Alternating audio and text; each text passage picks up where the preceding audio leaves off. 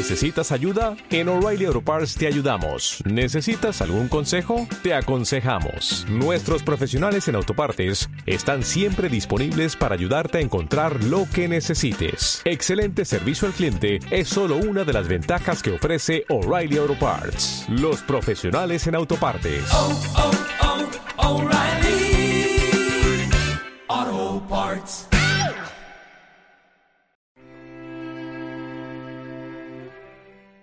Últimamente el programa, el podcast de Experiente Spirit, tiene como una parte al principio de ternura, de revelación hacia uno mismo, y es que no puede ser de otra manera, porque las experimentaciones, como dije en el primer podcast de la segunda temporada, están muy bien en vídeo, está muy bien que lo podamos ver, lo pueda compartir con todo el mundo, que hay gente que se lo pueda creer, hay gente que no se lo crea, y que al final hagamos una pequeña comunidad, ¿no?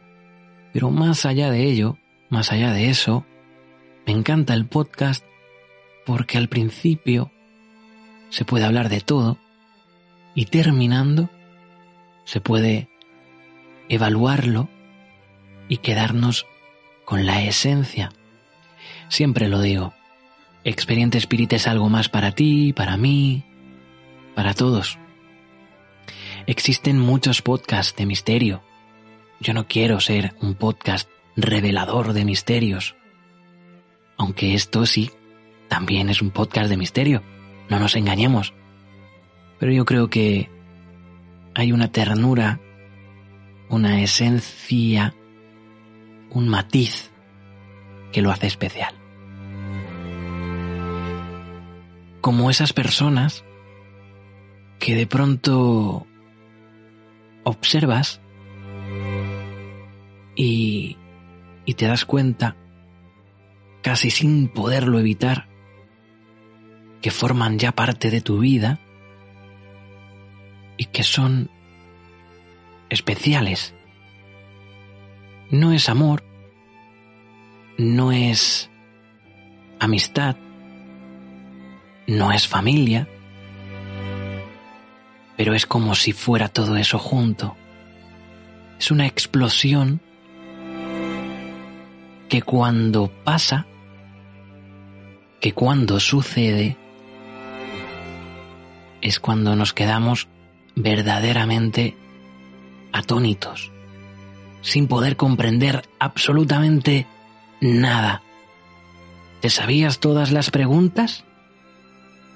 ¿Te sabías todas las respuestas? Pues es hora que cambiemos las preguntas. Una vez más. ¿Y qué pasa? ¿Qué está sucediendo en tu cabeza, Oscar? ¿Qué está sucediendo? No me encuentro bien. Me encuentro literalmente solo. Pero yo me he buscado esta soledad yo me he marcado un camino que no muchos pueden recorrer y las personas que lo hacen de tu mano a veces se sueltan. Necesito algo que me haga entender que esto merece la pena. Es verdad que en mi casa pasan cosas. Hace tiempo que noto a alguien y yo pues hace la vista y vi como, o sea, algo blanco andando solo. En mi casa cada vez que pasaba por el pasillo veía a una mujer enfrente del cuarto de mis padres. Experiente Spirit. Y ahora hemos parado la, la música de fondo porque a veces hay que parar para ver más allá de lo que vemos. Hay personas que, que nos dejan por desgracia, y pero nos dejan con un buen sabor de boca, con sueños cumplidos, con sensaciones vividas, con enseñanzas. Y esta persona, que nos ha dejado hace relativamente poco, nos dejó un legado, un legado bastante profundo. Ahí donde estés, ahí donde estás, Pau, Un abrazo. Ahora que empiezo de cero, que el tiempo es humo, que el tiempo es incierto. Ahora que ya no me creo que la vida sea un sueño. Ahora que solo el ahora es lo único que tengo. Ahora que solo me queda esperar a que llegue la hora.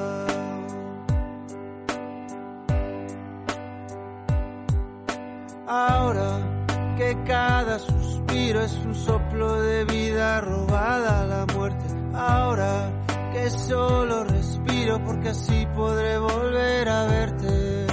Ahora que ya no me importa que la vida se vista de negro. Porque a nada le tengo miedo,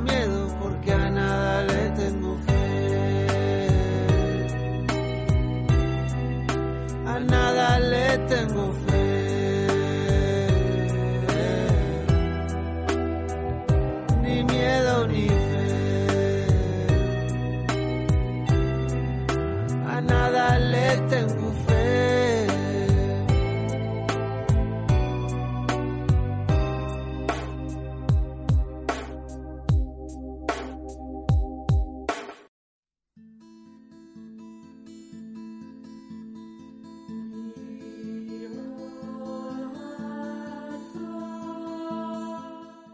Y ahora sí, ahora sí empezamos.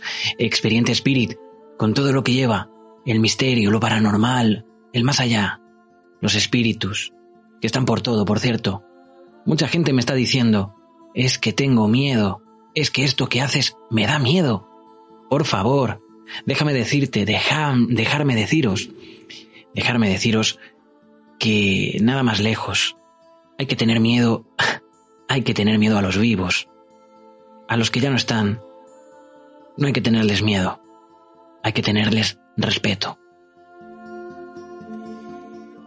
Y es que se trata precisamente de eso, de respeto. El respeto es importantísimo. El miedo ya viene solo. La angustia, la incertidumbre, provoca miedo. Pero el respeto es el arma, el arma que tenemos todos para poner esa barrera contra lo que no conocemos.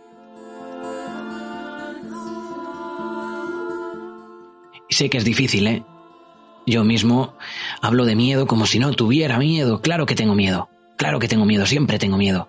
Tengo miedo a la oscuridad. Tengo miedo a la oscuridad. ¿Cómo no voy a tener miedo? Pero tengo mucho respeto. Y eso hace que el miedo pueda dominarlo, pueda mantenerlo, pueda equilibrarlo.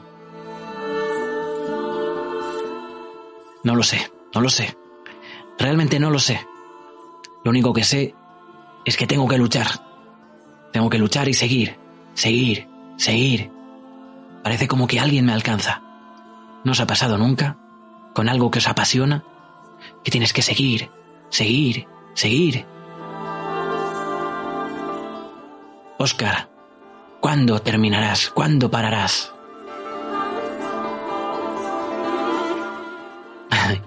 Ay, amigo mío, ¿cuándo pararé? La pregunta no es cuándo pararé, sino ¿querré terminar alguna vez? Experiente Spirit, al fin y al cabo, es el motor que me guía, el motor que me guía a mí y a los que conocen Experiente Spirit tal como yo lo veo también. Así que por ahora vamos a seguir y hoy es un programa distinto porque hoy voy a contar cosas que no he contado jamás. Absolutamente a nadie, muy poquitas personas lo saben. Oscar, ¿de qué tienes miedo tú? ¿A qué le tienes miedo? ¿Le tienes miedo a algo? La respuesta es que sí. Sí, le tengo miedo.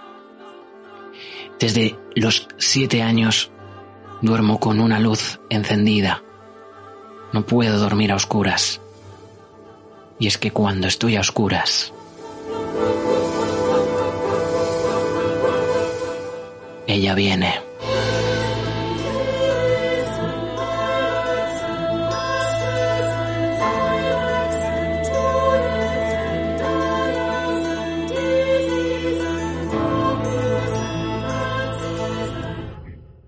Bueno, en primer lugar, quiero quitarle hierro al asunto.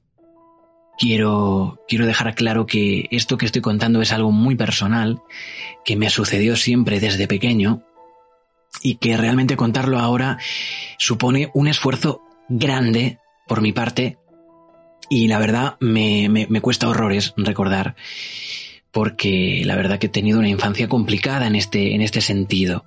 Esto lo sabe muy poquita gente y ahora estoy como desvelando algo, algo de mí personal, una chispa más, y, realmente me, me, me sonrojo, me, me da pudor, porque es algo que, os digo, no lo sabe nadie. Eh, voy a contarlo. Espero que esto sirva para que los demás se animen, ellos de forma anónima, yo de, de forma, como siempre, al descubierto, pero, pero bueno, en fin. Cuando era pequeño, cuando era tan solo un niño, estamos hablando de siempre, de cuando tenía siete, ocho años, eh, muchas tardes estaba solo en, en, el campo, ¿no? Mi madre, pues evidentemente, pues hacía la siesta, o estaba, estaba dormida, o bien se ponía a ver la tele y yo, pues como niño intrépido, jugaba en el campo. Yo siempre he vivido en el campo, menos una temporada cuando era más, más grande, eh, pero bueno, normalmente he vivido siempre en el mismo sitio.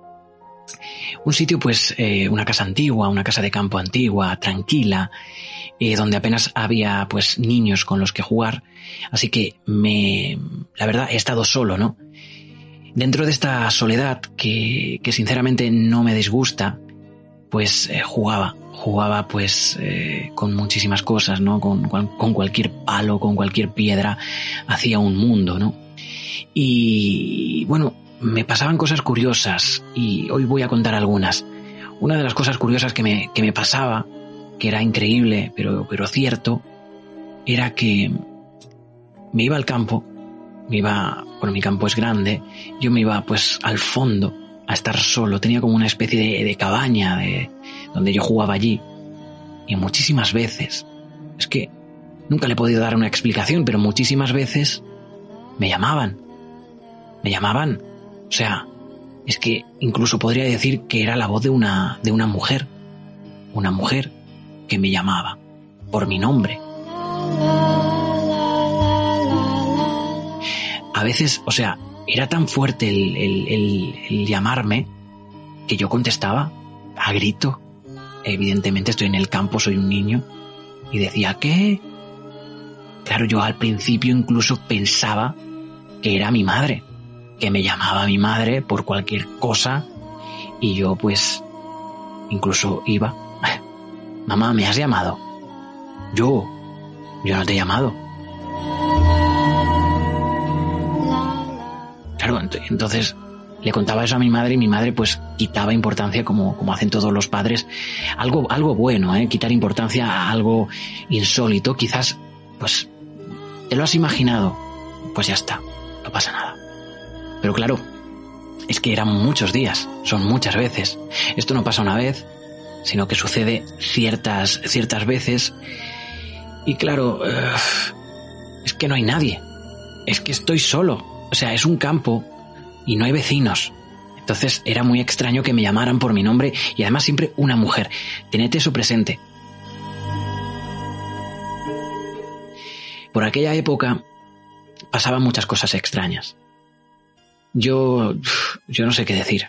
Yo he tenido una, una infancia en ese sentido extraña porque, porque sí, pasaban cosas raras.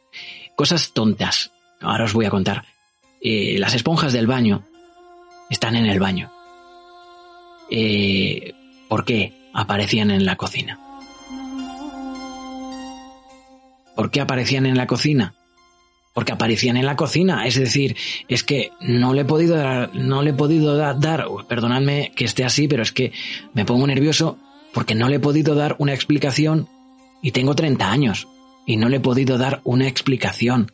¿Por qué las esponjas del baño estaban en la cocina? Y lo peor, lo peor no era eso, lo peor era que mis padres, sobre todo mi padre, se enfadaba. Oscar, no como vuelvas a poner las esponjas en la cocina, te vas a enterar. y yo no ponía la... Es que no lo, no lo ponía. Es que de verdad, no lo entiendo. Pues como esto, muchísimas cosas. Muchísimas cosas.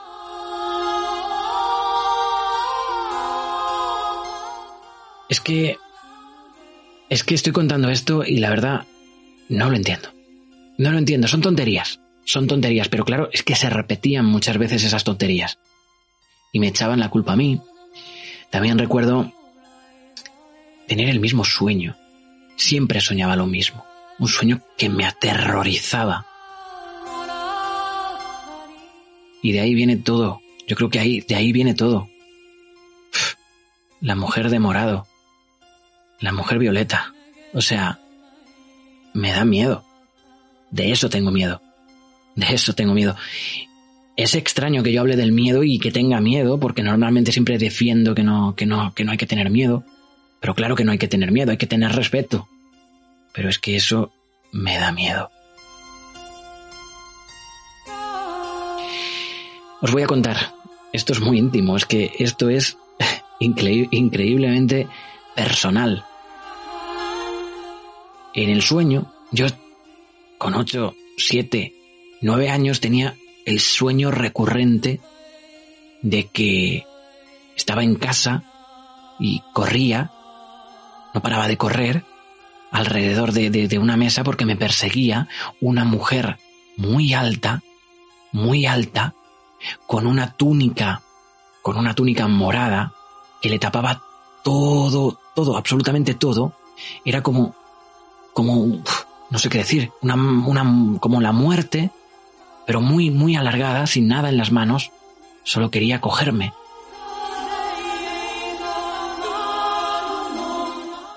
Y mi madre la ayudaba, no os perdáis esto. Mi madre la ayudaba. En ese sueño tenía muchísimo miedo. Y algunas veces me cogía, ¿eh? Me estrangulaba, o sea, y después me despertaba. Mi padre en ese momento, en ese sueño, también está. Está petrificado, está congelado. No puede hacer nada. Ni se entera de lo que está sucediendo. El que se entera soy yo. Que no paro de correr. No paro de gritar. Hasta que me coge. Siempre me coge. A veces no. A veces me despierto antes. Pero me coge. Y este sueño se repetía y se repetía y se repetía muchísimas, muchísimas veces, pero muchísimas veces. Nunca entendí ese sueño. Nunca entendí quién era esa mujer de, de violeta, esa mujer morada, con esa túnica. Os digo, me da angustia. Me da muchísima angustia. No le tengo miedo a nada salvo a eso. No sé ni cómo se llama, ni sé qué es, ni sé quién era. Pero no, no, no, no, no os podéis creer, no os podéis imaginar la sensación que me da contarlo ahora. Resulta que tengo miedo a la oscuridad. Y todo tiene algo que ver, claro. Pero es que esto no viene de ahora. Esto viene pues la edad de siempre, siete, ocho, nueve años. estoy en la cama, pues durmiendo solo en un cuarto muy grande, por cierto. Y, nada, era verano, recuerdo que era verano y, y hacía calor. Y tenía miedo. Y lo explico muy bien porque era un niño miedoso. Sinceramente, era un niño miedoso. No podía ir a sitios oscuros en la parte de atrás de la casa de noche no me, no, me gustaba, no me gustaba ir, ni acompañado, aunque acompañado evidentemente podía ir, pero me daba miedo. Eh, tengo que recordar, tengo que, es, que estoy sudando ahora mismo, eh, de verdad. No es por, no es por meter. Ay, Dios mío, no es por meter miedo, pero sinceramente me está costando más de lo que, de lo que creía estoy girándome todo el tiempo porque tengo una sensación extraña y es eso. Eh, ahora mismo el miedo está un poco dentro de mí. Ahora mismo no podría hacer ninguna sesión de, de Portal Box, Spirit Box o cualquier cosa así.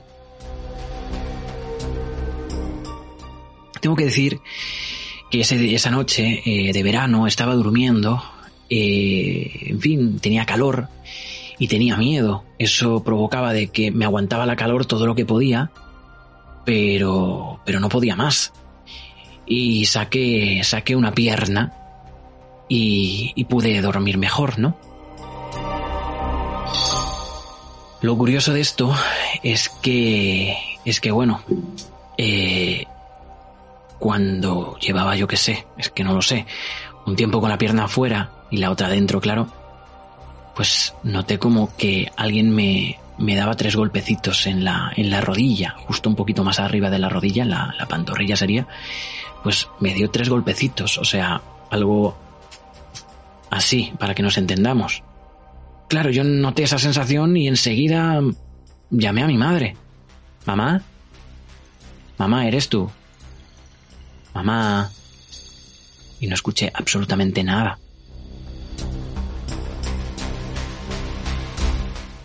Había nada. Era una broma de mi madre. A veces lo hacía. Yo me acuerdo cuando era más pequeño que estaba en la cuna, de pie. eh, imaginaos, eh, que ella me decía, buenas noches, venga, va, a dormir. Y yo me iba a dormir y ella cerraba la puerta, cerraba la luz, cerraba la puerta y se quedaba dentro. Claro, yo decía, mamá, mamá. Y, y ella enseguida se echaba a reír y dice, qué cabrón eres, ¿cómo sabes que estoy aquí? me daba un beso y se iba. Claro, yo noté esa sensación, digo, ay, mi madre me está volviendo a hacer esa broma. Qué bien, qué alegría. Mamá, mamá. Y no, no contestaba. Entonces dije, ve, no pasa nada, lo, lo habré soñado. O sea, lo habré... ¿Sabéis eso que estás entre, entre sueño y quizás te lo hayas imaginado? Qué ingenuo. Pero, pero sí, pensé eso. Y seguí con la pierna afuera. Pero claro, lo volvieron a hacer. O sea, volvieron a dar tres golpecitos. Ahí ya me entró un miedo, me entró un pánico. Metí la pierna, no sé cómo pude meter la pierna. Me tapé con todas mis fuerzas con esa sábana. Que ya veis vosotros la, la protección que es eso. Pero vamos, mamá, papá, papá. Que llamaba, llamaba a mi madre, llamaba a mi padre. Y mis padres estaban durmiendo. Eran las cuatro de la mañana, más o menos. Tampoco lo sé, ¿eh? es más o menos para que nos entendamos. Ponemos ese arco de, de las tres a las cuatro. Es, es que estoy contando esto y me está dando miedo. Porque claro, me armé de valor. Me armé de valor. Ya me veis a mí estirando el brazo con todas mis fuerzas a intentar encender la luz. Que yo no sé qué pasaba, que la luz no, no atinaba la luz. No encontraba la, la llave de la luz. Estaba lejos. Me tenía que incorporar un poco de la cama y sacar el brazo. Ah, por cierto. La cama era... eran literas. Una estaba arriba y otra estaba abajo. Yo dormía en la de abajo. Me sentía protegido. Pero no, en ese momento no. Para nada. Pues cogí y pude encender la luz lo más deprisa que pude y me, me metí en la cama lo más deprisa que pude. No había nadie. No había nada. A la mañana siguiente, yo, evidentemente, hablé con mi madre. Mamá, incluso creo recordar que se lo dije a mi padre también. Pero bueno, con mi madre seguro. Mamá, tú has venido esta noche al cuarto y me has tocado la pierna.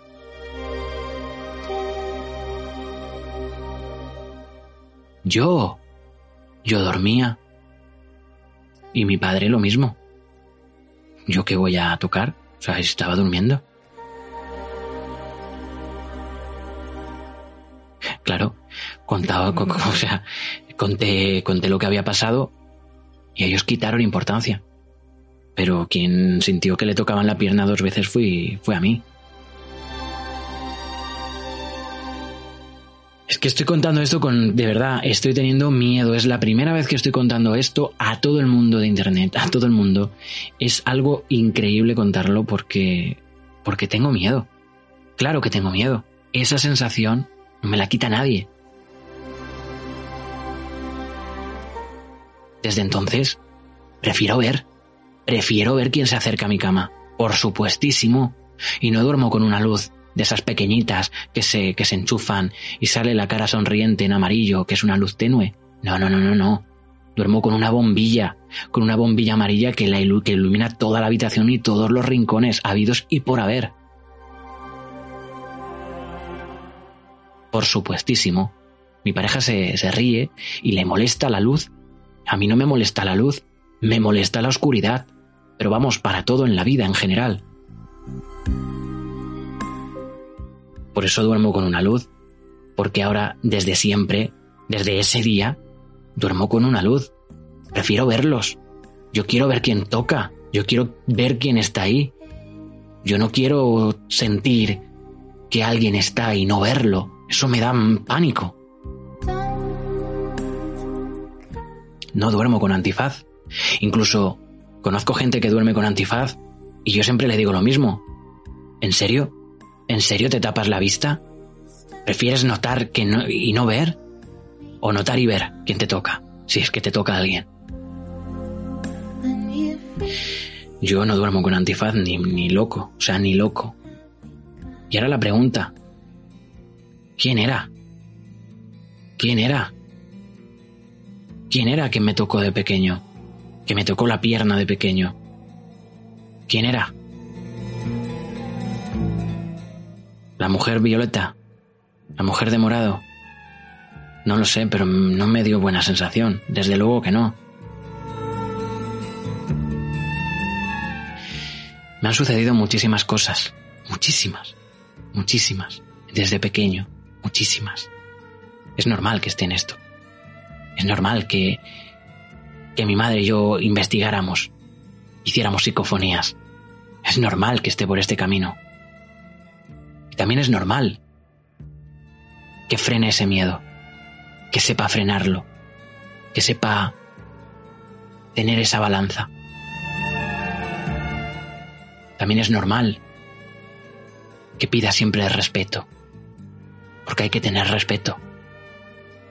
Eso es un miedo de la infancia y siempre va a quedar, siempre va a estar ahí. Pero el respeto también. Y ahora se me ocurre una cosa, una locura. ¿Y si preguntara a las voces quién era? ¿Y si preguntara quién movía las esponjas del baño a la cocina? ¿Y si preguntara a las voces a la portal box quién era que me llamaba de pequeño? casi todas las tardes. Y yo me pregunto, ¿por qué no lo he hecho hasta ahora? Y la respuesta, querido oyente, porque tengo miedo.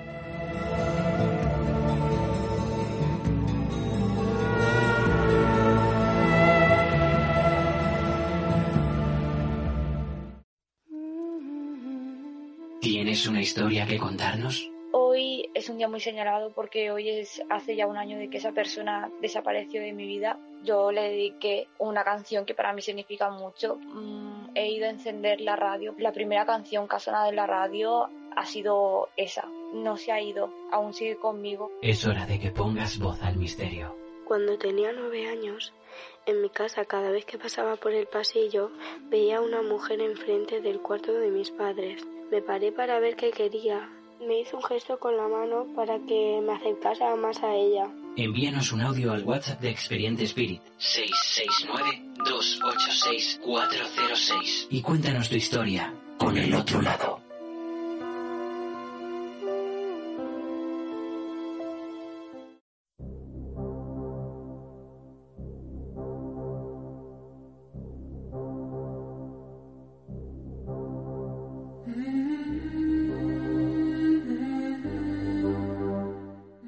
Y hasta aquí el programa de hoy, un programa bastante intenso, diferente. Esta vez he contado yo algo personal, muy personal, algo de mi infancia que tenía guardado desde siempre. Poca gente sabe esto. Y es que siempre estoy diciendo, no hay que tener miedo, sin miedo, con respeto, con amor. Y está muy bien, y es cierto, hay que tener esas tres pautas controladas. Pero yo también tengo miedo, ya lo habéis visto, contado la historia en la que en la que el miedo se instaló, se instaló a vivir en mi en mi vida. Tengo que dormir con una luz, tengo miedo a la oscuridad. Pero ¿quién no tiene miedo a la oscuridad? Mi forma de combatir esa oscuridad es con la luz. Y es que no estoy tan equivocado. Es que es con la luz. Se combate con la luz. Recordad que la luz no tiene sombra.